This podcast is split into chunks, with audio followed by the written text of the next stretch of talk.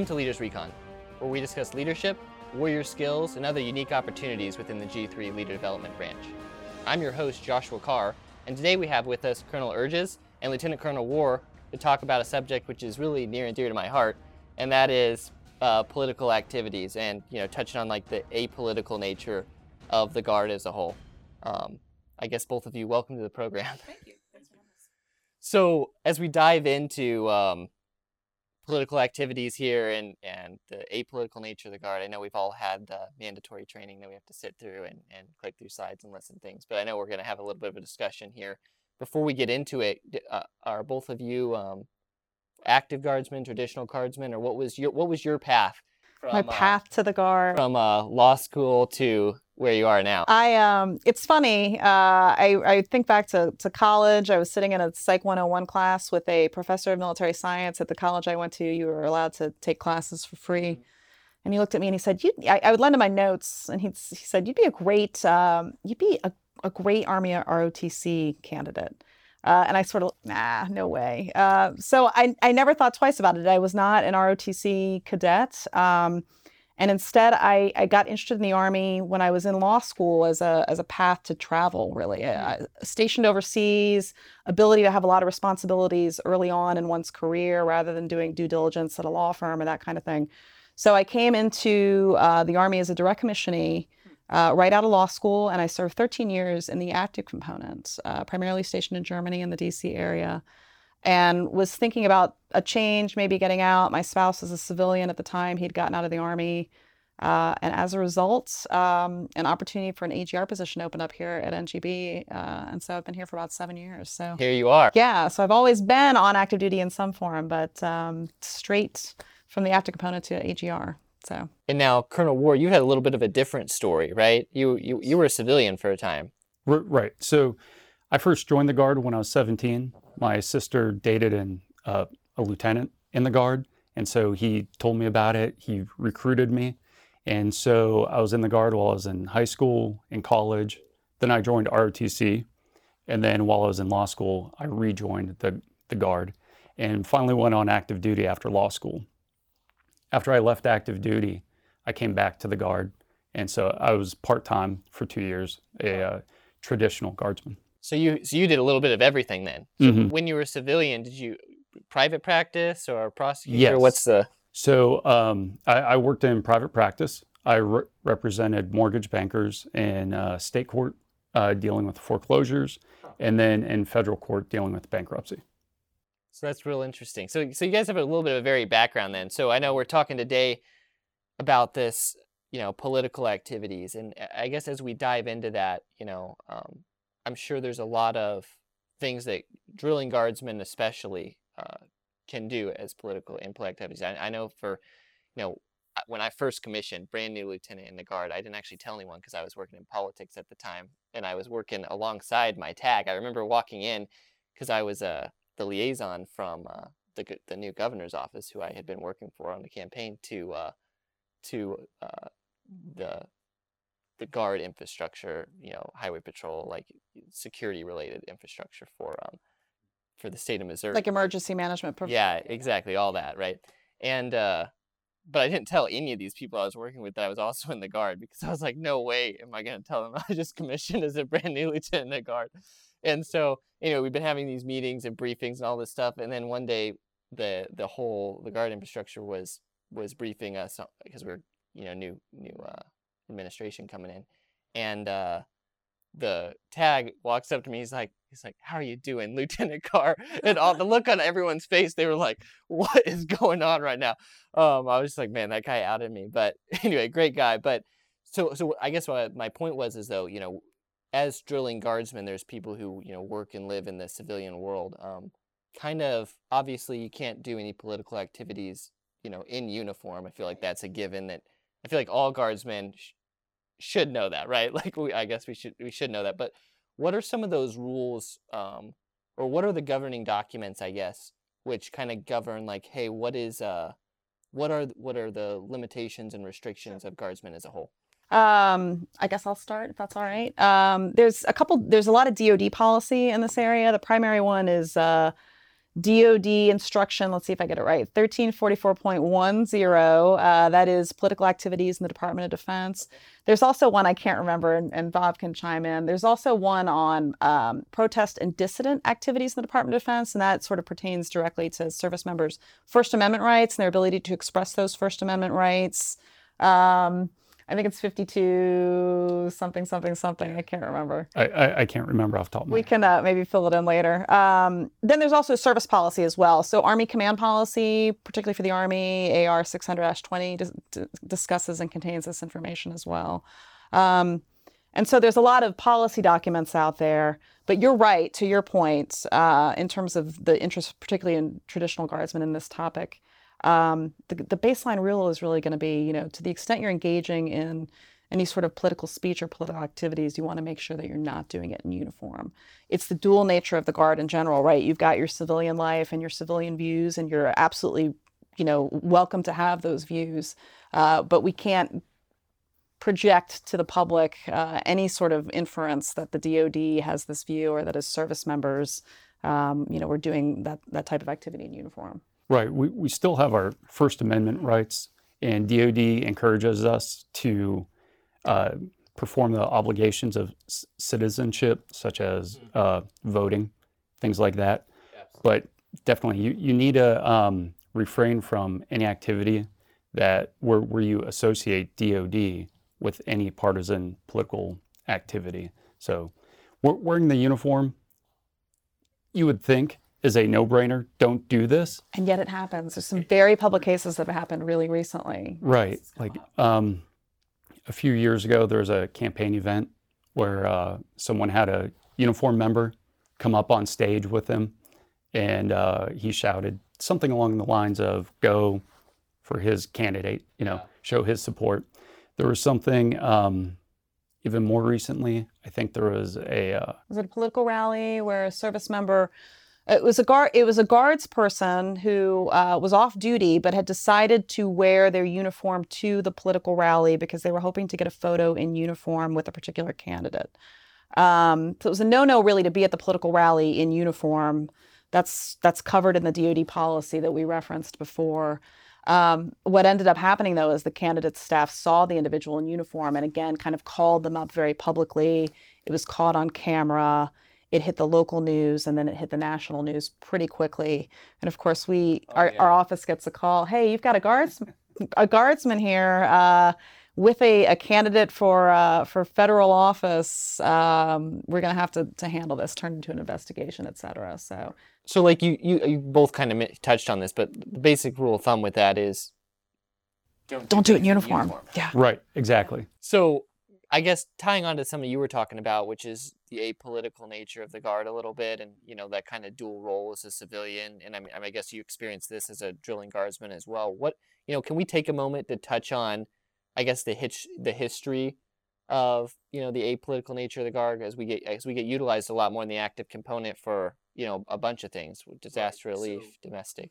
so we, we have to remain neutral at all times. It um, we would start to go down a very dangerous road if it appeared that DoD was supporting uh, one party over another party.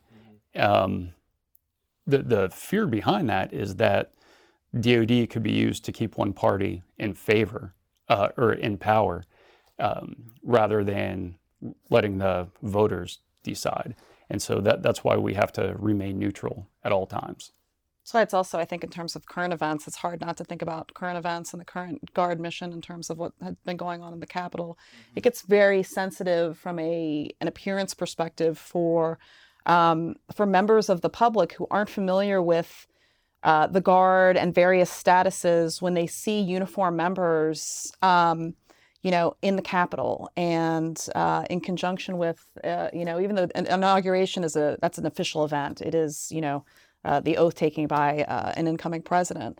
But it, it's hard sometimes for members of the public to to understand um, why guardsmen might be there. So it's even more important, really, that the the guard and military in general remain very apolitical in terms of um, building that trust with the yeah, absolutely. And I, it might be helpful to clarify that in terms of you know what what does apolitical mean? The definitions differ a little depending on whether or not you're you're a civilian and subject to the Hatch Act, or you're a, a service member and subject to DoD policy. But generally speaking, when you talk about political activity, it it refers to any activity that um, is geared toward the success or failure of a political party or candidate. So that's kind of the baseline, just so that everyone's, I think we're all tracking what is political activity. So it, it would be one thing for me to maybe make issue based speech. That's not necessarily political activity. But if I speak for or against a candidate for office and I do so in uniform, that's where it becomes problematic. And I guess to highlight, you mentioned those couple of DoD policies, um, as opposed to the Hatch Act. For so for those that are like interested in making sure they're reading the right stuff. Sure. As DoD members, we don't fall under the Hatch Act, correct? Generally speaking, no. Okay. Is there a caveat? Uh, there is a caveat. I think if you are a technician, uh, and so there, there may be some folks out there watching. Uh, if you are a technician, um, a Title V technician, uh, then then you are actually subject to both. You there be there's situations in which you're subject to both the Hatch Act okay. and DoD policy. So. Um, we try to work with the field uh, a lot on this, and with the state judge advocates that they're they're tracking those types of nuances, and uh, they're going to be the best source of advice if particularly traditional guardsmen who are also technicians are out there and have questions on what applies and when, they're going to be the best source of information for them. Did you have anything to add? So, um, well, one thing I'd like to add is that that makes the guard uh, a little different than our active component counterparts is that, well, while we all swear um, and make an oath, sorry, uh, swear an oath to the Constitution, guardsmen also swear to their state constitution as law. Part of our dual persona, um, Title 10, and also we have our, our state um, commission as well, Absolutely. and right m- members of the state militia. Well, a part of that is that swearing um, to uphold the, the rules within the Constitution as opposed to an individual person. That, that's what makes the United States very unique compared to many of our allies. And uh, ma'am, do you have anything to add to that? Okay. And so when we do join the military, the, the guard or the military, or um, when we're mobilized, you know, we, we continue to swear to uphold those values. And it's regardless of our own personal feelings, we are sworn to, you know, protect the United States against all enemies, foreign and domestic. And so, regardless of our own personal feelings, that's what we do. You know, we comply with the mission and follow the lawful orders of our uh, superiors. Yeah, it's like that, just basically saying like that oath means something, and that oath is to the Constitution of the United States. Right. And, you know, for, and as, as guardsmen, right, we, we are leaders to the state as well. Mm-hmm. Yeah. So I know you touched on something a little bit ago, ma'am, where we talked about um, the Hatch Act. Can you give us a definition real quick? Sure. Of- I, maybe not a definition, but just tell everyone what the Hatch Act is. A lot of times there's some confusion out there between, you know, what body of law, rule, or policy applies to different folks. Generally speaking, service members, those who are in the military, are subject to DoD policy, as we talked about before. The Hatch Act is what applies to um, specifically employees of the executive branch, civilian employees of the executive branch. Okay. So, uh, and it's a separate body of rules. The, the general spirit of both policies, the Hatch Act as the law, uh, and DoD policy on political activities is is about the same, but there are some nuances with the Hatch Act. And generally speaking, I would say for most civilians, they have a little bit more latitude in terms of expressing their political views uh, in their personal lives um, than than military folks will. So, for example. Um, I may be off duty. Going back to the example of the service member who who was off duty and went to a political rally in uniform. So even that person, even though that person was in a leave status at the time, um, still in violation of DoD policy. Whereas a civilian who's subject to the Hatch Act, if they were in a leave status and decided to go to a political rally, as long as they weren't overtly identifying themselves as a member, uh, a, a, DoD employee, an Army employee, an Air Force employee, for example, then they wouldn't be in violation of the Hatch Act. So they have a little bit more latitude on their on their personal side in terms of what they can and can't do under the Hatch Act, generally speaking. Well, and that leads me right into my next question, actually, which was you know, as a drilling traditional guardsman, what are some of those things that I can do? Like, can I tend to, you know, a political rally? Can I lobby a candidate? Can I give financially? I don't know. Do you, sir, want to? Sure. So, generally, you are permitted to do anything um, that that you want, as long as you don't associate DoD with partisan political activity. Again, okay. wearing the uniform or um, going on social media and announcing your role as a member of the National Guard and espousing your beliefs, that that would also be improper. You are permitted to run for office um, as a part-time guardsman. You're permitted to campaign on behalf of someone else who's running for office.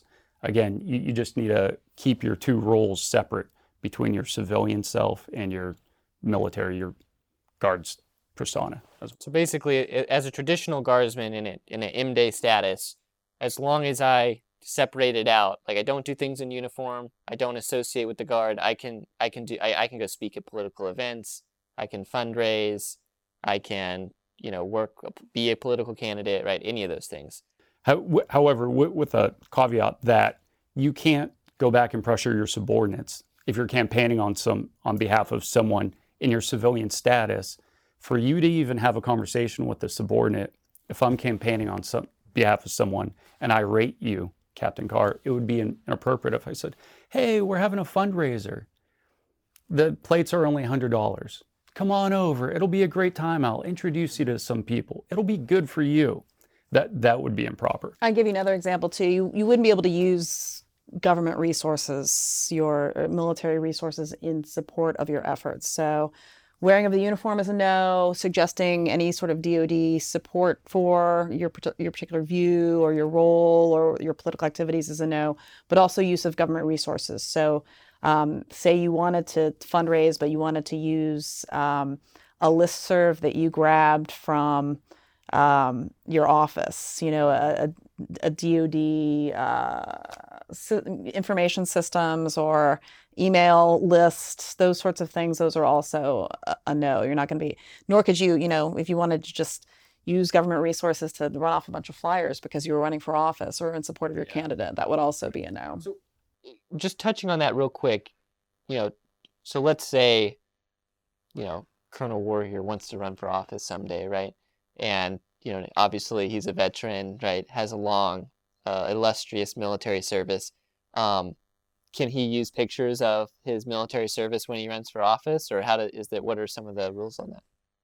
Uh, this is discussed pretty. Uh, I, this is actually probably one part of the DoD uh, political activities policies for service members that I think is is I think it's the clearest. Mm-hmm. Um, there's a really good, robust discussion in there of what uh, individuals uh, who are running for public office are permitted to do in terms of their uh, military service.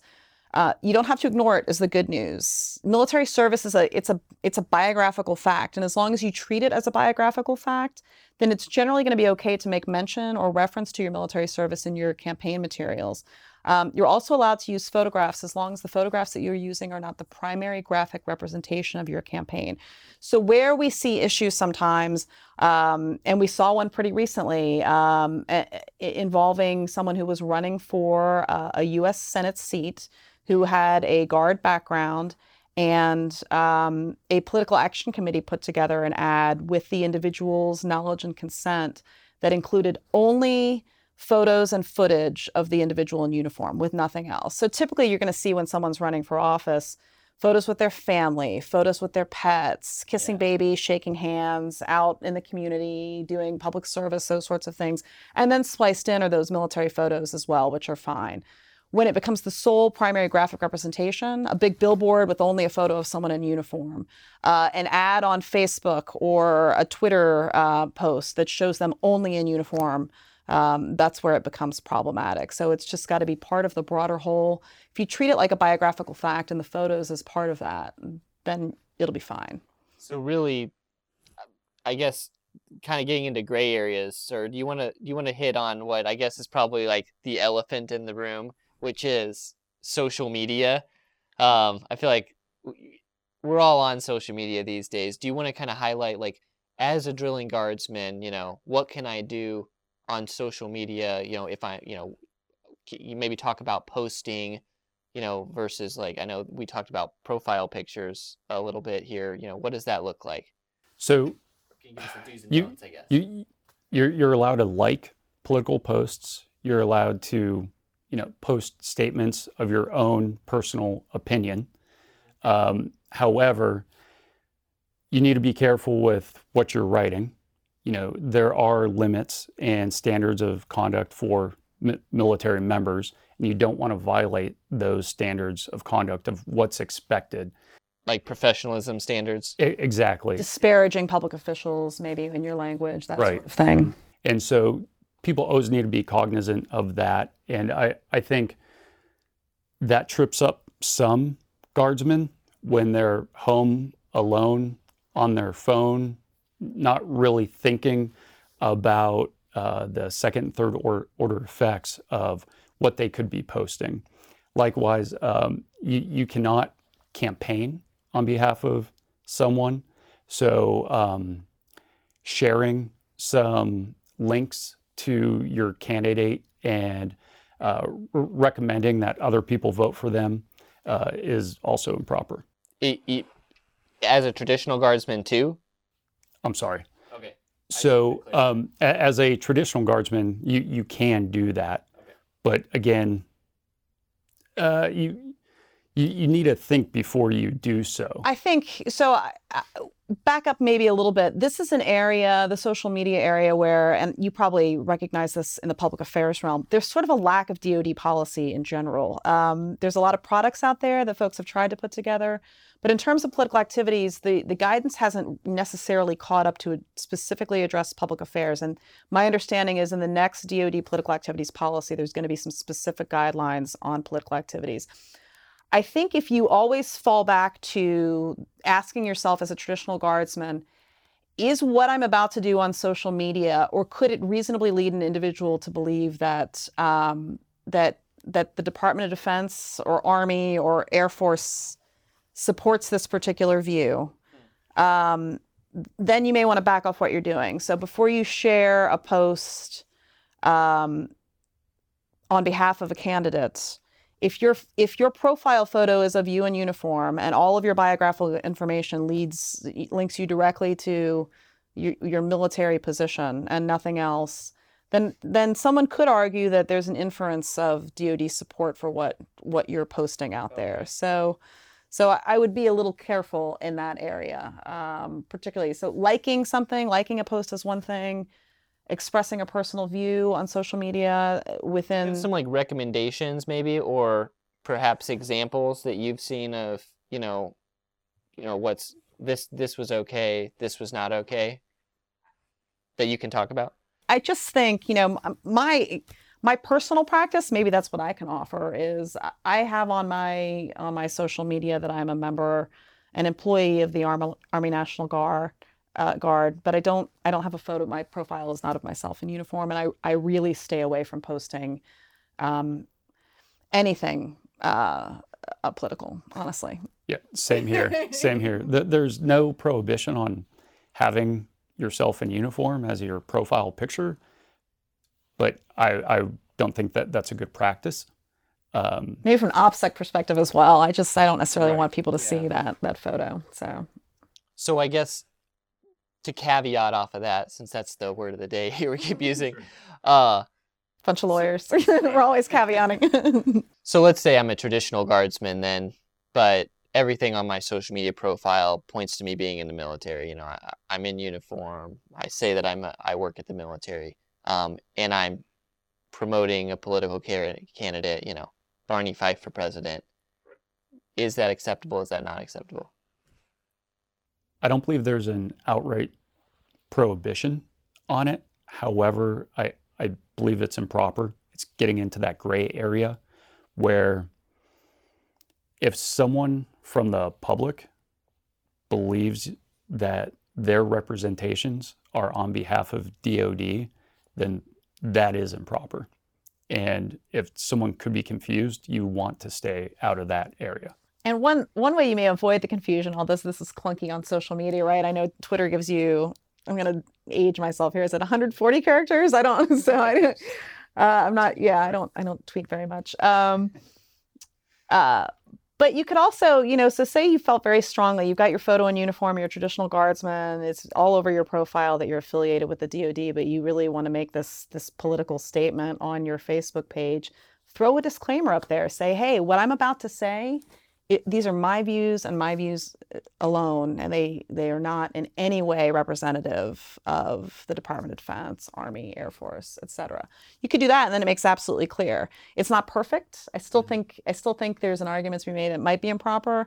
Um, but it's better than just maybe leading uh, your your social media followers to think that that these could be the views of the DoD. So, from what I'm understanding, like the spirit of the intent behind the rules here is we just, as traditional guardsmen, you have First Amendment rights. You just don't want to give the public the appearance that you're conveying messages on behalf of DoD or the Guard or Absolutely. whatever. Yeah, that's sort of the baseline. There's there's a fallback rule in that DoD active, political activities policy that basically says you know, members of the military who are not on active duty, which would include traditional guardsmen, they're allowed to do all the things that we've just talked about are prohibited, except to the extent that they ever create the appearance um, that DoD um, is in, is endorsing uh, the success or failure of a political candidate or party. So. Uh, to the extent anyone ever does that and leads anyone to believe that, that that is the case, that DoD supports a political cause or, or candidate or party, that's that's the bottom line. So then I guess shifting gears here to active duty on an active status. Now does uh, does active status matter? I know we talk about like Title 32 status versus uh, Title 10 status. Can you just give us a quick rundown of hey, what are some of the changes based off what we've discussed so far on when you, when I'm an active duty soldier, what are some of those things that I can't do anymore? Sure. How about I start at least with who's encompassed with the definition of active duty under okay. the policy? It's a little confusing, I think. Mm-hmm. Um, and then maybe we can roll into you providing some of the, the do's and don'ts for folks who are on active duty.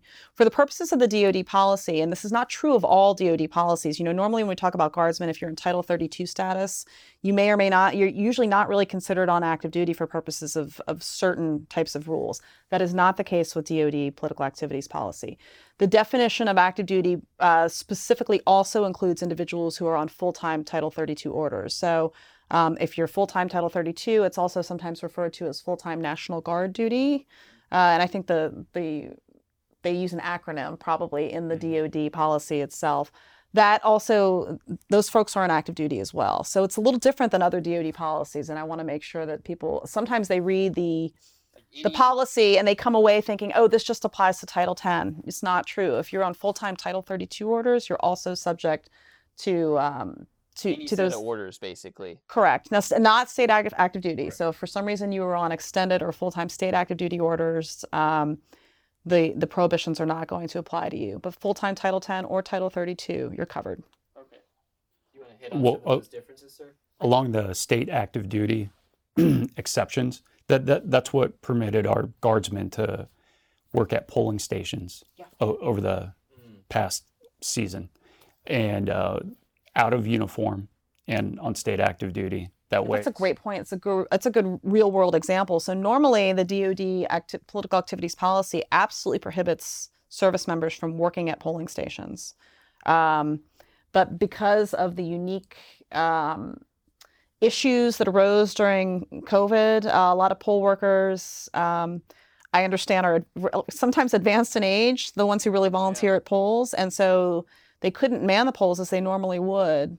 And the guard was called in in many cases to fulfill that mission. And we had to work really closely with the DoD to ensure that these folks were uh, working on a voluntary basis and on state active duty orders only, because it was there's a there's a hard prohibition against being in certain types of status and working at polling stations. in the correct status and making sure that what they were doing was just in support of that polling station.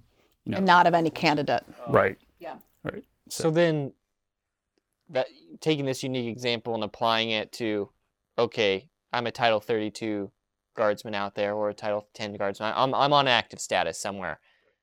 What are some of those rules that or things I can't do now? You know, can I fundraise? Can I speak at a political event on my time off? Like, what what can I do? Uh, so no fundraising, no soliciting on behalf of your candidate of choice. Go out and knock on doors. We Not even even if I'm in civilian clothes after hours. No. Okay. we had a uh, a guardsman who came on Title 10 ADOS orders and said, "Hey, here I am.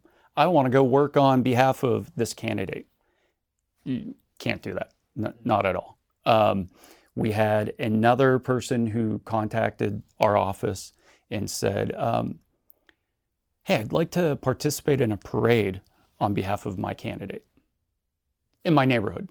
So I'm thinking like maybe two or three cars, Yeah, like an ad hoc kind of just neighborhood. which maybe I don't know. Uh, and and so one thing you learn quickly as a lawyer, no one tells you the whole situation when they first reach out to you. And so uh, I started digging. I'm like, so how big is this parade? Is it just you and your buddy? Are you guys in one vehicle and you're just like, woohoo, our our candidate? Or um, what what exactly is going on? Is it a very organized parade? Are there going to be police? Are you shutting down roads? Like, pr- provide some context and details.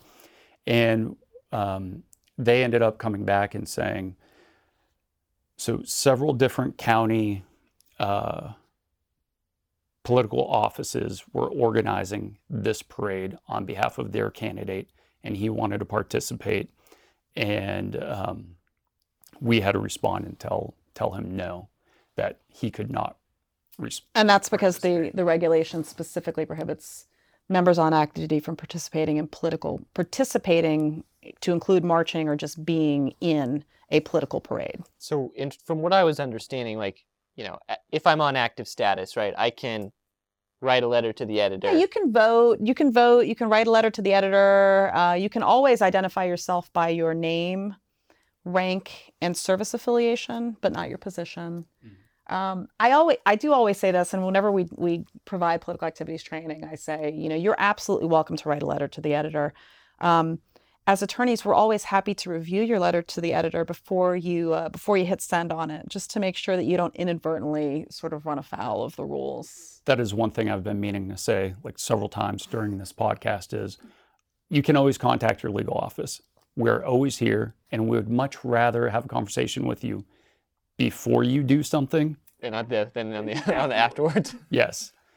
So, I, you know, I can't fundraise. I can't solicit as an active duty member. I can't run for office. You can. So I think we can go back. Maybe it's, it's some good news, right? You're you can vote. You can write a letter to the editor and have it published, expressing your personal views. Um, you cannot, however, correct me if I'm wrong. You cannot. That letter can't specifically state. I'm supporting X candidate for the following reasons. Rather, you can write sort of an issue based letter and say, you know, the current administration's policies on X, I, I disagree with for the following reasons. Um, you can also have a bumper sticker on your vehicle. You cannot wrap your entire vehicle, um, which is like a big thing now, right? These wrapped vehicles. You can't have giant signs or huge magnets all over the vehicle in support of one candidate. It's limited literally to, yeah, I hate using literally. It's just a bumper sticker. And it's funny because we get a lot of, you know, you'll get questions. People want to know how far they can take the bumper sticker. I don't know the exact dimensions of a bumper sticker, but it's like the standard bumper sticker. That's that's all you can have on your car. Um, you can put a yard sign in your in your in front of your personal quarters. Um, sometimes on military installations they do limit yard signs, and that just may be or maybe your, your or yeah, if your HOA says no yard signs, then that's a separate body of yeah, yeah, exactly. HOAs are the worst. I got I got on the board, you know, because I was like, Don't do clo- it. Gotta be closer. Right, exactly. but you know, to to actually to sort of dovetail though in nicely to um, maybe into like, are you allowed to be on active duty and serve as a member of your HOA? Uh, because sometimes we get these types of questions like, can I be on a school board if it's a nonpartisan position? Can I be a local council member if it's nonpartisan? Can I be on my HOA if it's sort of an elected position? And the answer is usually yes. Yeah, generally yes, if they're nonpartisan. Um, for for things like city council or school board, we do also always recommend also just kind of run it by your legal office as well if you're on active duty, just to make sure that we we're 100% certain that it, there's no political aspects to that particular position. So one, one other aspect of um, political activities that we see is that um, guardsmen who are running or are have already been voted into elected office will get mobilized, and they will want to retain that office. Um, so if they're on active duty orders for 270 days or more, they'll need to submit a request to the Secretary of the Army, and so that goes through their right or uh, so so that will go through their state legal office to us, and then we'll work with uh, S- Secretary of the Army to obtain approval. Um, And if approved, and so that goes back to the fact that you know members on active duty can't hold elected civil office at the same time as they're on active duty. Uh, if approved, then what the secretary's permission allows the member to do is retain the office. And so this has happened pretty frequently, and we see this happening more and more as more more traditional guardsmen are running for office, and then with op tempo, they're getting mobilized at, in, at increasing levels. Um, the classic example is someone is elected as a state senator or representative. Um, they are mobilized for 365 days or longer um, to for an overseas mission, um, and they're going to they don't want to step away from the office. They don't they don't want to just vacate the office. I guess is the, probably the, the correct way to say it. So what would happen is they would request secretarial approval to retain the office. That means they don't have to vacate the office. But if approved, they can't exercise the functions of the office. So there's still someone who's going to have to be the acting X or right. But at least when they're finished with their mobilization, they can come back and be the state senator or representative that they were before um, without having to vacate the office or run for office again. Uh, this also, it, it- sometimes it encompasses um, someone who wants to run for office as well. So they may, it may be time to refile for and campaign for an office while they're mobilized. Um, and generally speaking, in order to be able to even file to run for civil office while they're on active duty, that requires secretarial approval as well. And in an interesting nuance, if that's approved, they're allowed to be a candidate for office, but they are not actually, while on orders, allowed to campaign for the office. And you're like, well, how can someone be a candidate for office and not campaign for it? Uh, apparently, we've learned through this process that you can hire a professional who basically you offload all aspects of your campaign to one of these individuals. So it's like a campaign manager um, deluxe, I guess, who runs every aspect of your campaign. You can't even really work behind the scenes directing any portion of the campaign while you're on active duty. So, and, and that's probably a lot smaller subset of people than like. you would think it happens a lot, though. Yeah, I would say, uh, how many do you think we get a year of these particular? I've only seen a few, ma'am. All right, I will say um, I, I've seen probably over 50 uh, since being here at NGB. So we get about 10 a year. So when people are planning, you know, for their post-active career, or even just coming off ADOS orders, and they have all this terminal leave, they want to file, and so they want to get things started. So that that's when that generally arrives. Yeah, Makes that's true too. yeah. Yeah. So then, you know, recapping us back, as a on on an active status, you know, I just uh, have a lot. There's a lot more restrictions. I can still exercise, you know, my right to vote. I can still write, you know, letters to the editor on political issues. But when it comes to social media or when it comes to doing anything, like I, I'm assuming I can attend a political rally, I just can't participate in it. That's exactly right. Yeah. Yeah. You nailed it. Okay, so yeah, so I can attend a political rally. I just can't It participate. doesn't matter if you're in or out of uniform. So that's it's sort of an important distinction. Whereas with the traditional guardsmen, a lot of times the trigger is whether or not you're doing something in uniform. If you're a member on active duty, uh, you can attend that political rally, um, but you can't participate it even if you're not in it. If even if you're not in uniform. So um, if you're asked to speak at a political rally or event, even if you're not in uniform, even if you were in a leave status, if you're on active duty, you'd be absolutely prohibited from participating, regardless of what you're wearing. Yeah, and I guess that kind of circles us back around to the apolitical nature of the United States military, right? Um, I, I, know we kind of hit on this earlier, but I guess you know all these rules are in place. I guess the so what or the why behind it, I'm ass- I'm assuming has to do with building that trust with the American people. Yeah, I mean I don't know if you had any more thoughts on that, but So, no, that that's something that DoD takes very seriously to remain that apolitical nature of the um, of the department. Uh, if it started to shift, if DoD per, permitted uh, service members to start to become more political when um, it's inappropriate, then that could uh, cause a loss of trust within DoD, and that that would be a very dangerous, slippery slope. Do you have any um, good examples, I guess, but as we're kind of like wrapping some things up, or or uh, best practices for how to prevent guardsmen from running afoul of these uh, these uh, Yeah, you know, I mean, policies? training only goes so far. And I remember, to, to Bob's credit, when we got that that tasker to basically train the entire army within 30 days on political activities. Uh, yikes, that's a big one. Um, and you know, I think there's a there's probably a lot of uh, ennui these days with like online based training and and but I, I will say, you know, sometimes just sitting through one of these briefings is helpful. I know you alluded earlier to don't be afraid to ask your local legal office some of these questions. Um, and here, you know, at the National Guard Bureau, we get we get a bunch of questions and some really. There are, uh, you know, I know the, the old saying, "There's no such thing as a bad question." I think in the political activities realm, especially, like all the questions we get are really good and they're nuanced and interesting and always thought provoking.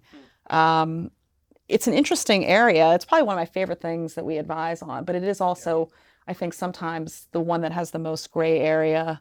Um, and that's why I said to you earlier, there's never a time when I get one of these questions, and, and you might be the same, where I don't crack open the regulations and look at them anew before answering any question because it's complicated. Absolutely. Um, for for that individual who wanted to go to ride in that parade uh, on behalf of their candidate, I'm very glad that he reached out to our office and asked just to make sure. And it was actually his supervisor who said, "I don't know. You might want to go talk about that with a legal office." And so again, just as a reminder, uh, you can't solicit on behalf of your candidate. That individual's probably brought that back into the office and talked about how he was going to ride in this parade on behalf of his candidate.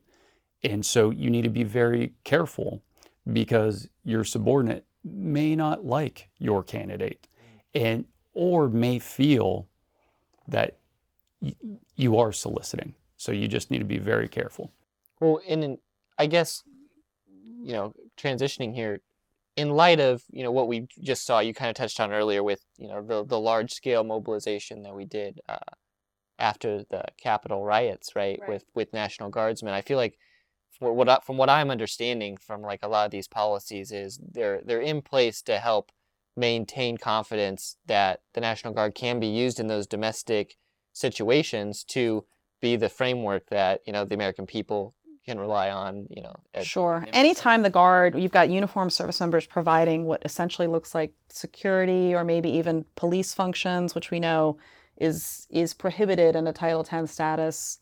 Um, it's very important to avoid that kind of appearance of, of martial law, I guess, and and um, and that all sort of ties into the political activities realm as well. So by by remaining apolitical, um, when the guard is called upon to perform those domestic missions, the idea is that that the American people can understand that they're they are just they're meeting this mission to support and defend the Constitution, uh, and not because of any particular political cause, party, candidate, anything along those lines. So I, I attended a lecture in January with someone that that was speaking about national security, and um, our speaker referred to the National Guard as America's band aid because we, we can do anything that we're used for so many different missions to uh, address so so many different problems.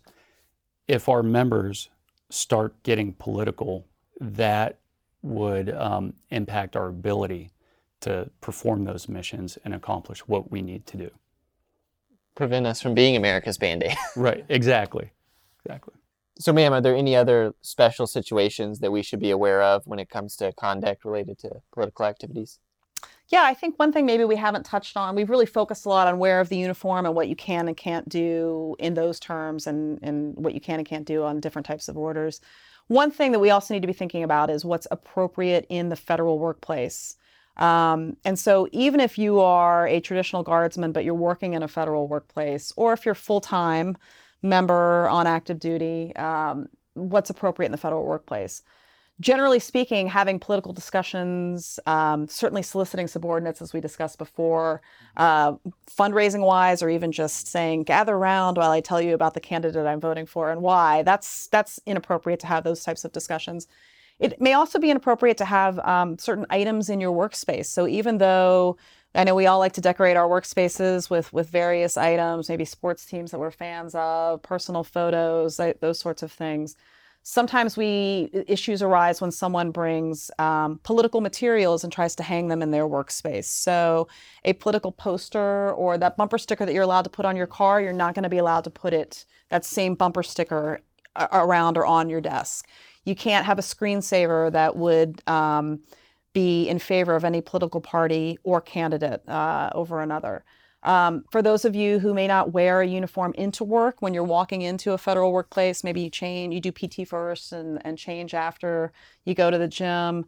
Uh, you can't wear a t shirt into the federal workspace or a hat or other items that would uh, support one particular party or candidate over another. So important to remember that, and those those rules generally apply to civilians under the Hatch Act as well. So one question we also get, just a little bit of a nuance, is when there's a sitting president who is also running again for reelection, is it okay to have a photo of that sitting president in your workspace? And the answer is generally yes. There, you can have the, the president's official photo, even if they're running for reelection. You're also allowed to have a photo if, if for some reason you met the president and took a photo of yourself, even if you were in uniform you can you can display that personal photo that you took of yourself with uh, the president or with another political candidate. Um, but generally speaking, those are going to be the only two situations in which you would be allowed to display a photo mm. of a sitting president uh, who's also running for reelection. So I know this is diving into the weeds a little bit yeah, here. maybe. But, uh, you know, you mentioned can't, you can't have posters of like a political candidate, right? This, this is actually something that you know I I you know when I was worked in politics, I have all these things, right? But they're at my house now, right? Because I don't bring them in the office, right, on full time orders. However, I guess my question brings into, you know, we're we're doing all this telework stack and video conference calls and stuff. So how does that transition? Like, do I have to make sure that you know, if I'm on a video conference call, I'm not displaying, you know, political materials in the background, or what's your thoughts? I would recommend against having those visible. Just keep those out of your background. Um, I, I think Colonel Orr just mentioned it earlier. DoD policy hasn't really kept up. You know, um, I'm sure DoD didn't anticipate that we'd be teleworking and how those rules w- w- would apply. Didn't it foresee this whole pandemic thing? Really? It's a great question, though, and I think your answer is spot on. I think to the you know you kind of want to cleanse or sanitize your background and if you can't do that, I think a lot of um, a lot of different platforms when you're going to be on camera allow you to blur your background so that only you're being shown. You might do that. So if you absolutely can't, you know, maybe you're, you've got your entire wall that's decorated with um, with stuff in support of a particular candidate or party. You just want to blur it out if you can't move your, your desk area. Uh, and particularly if you're going to give sort of an outside interview or go to an outside meeting where there's non-DoD stakeholders involved, particularly important to be um, to be aware of what what's going on behind you. It's not just kids running across the camera anymore, right? It's you know what if you've got a sticker or a poster up behind you. That's a great question. I'm glad you asked that. It's not too in the weeds at all. It's a really good one.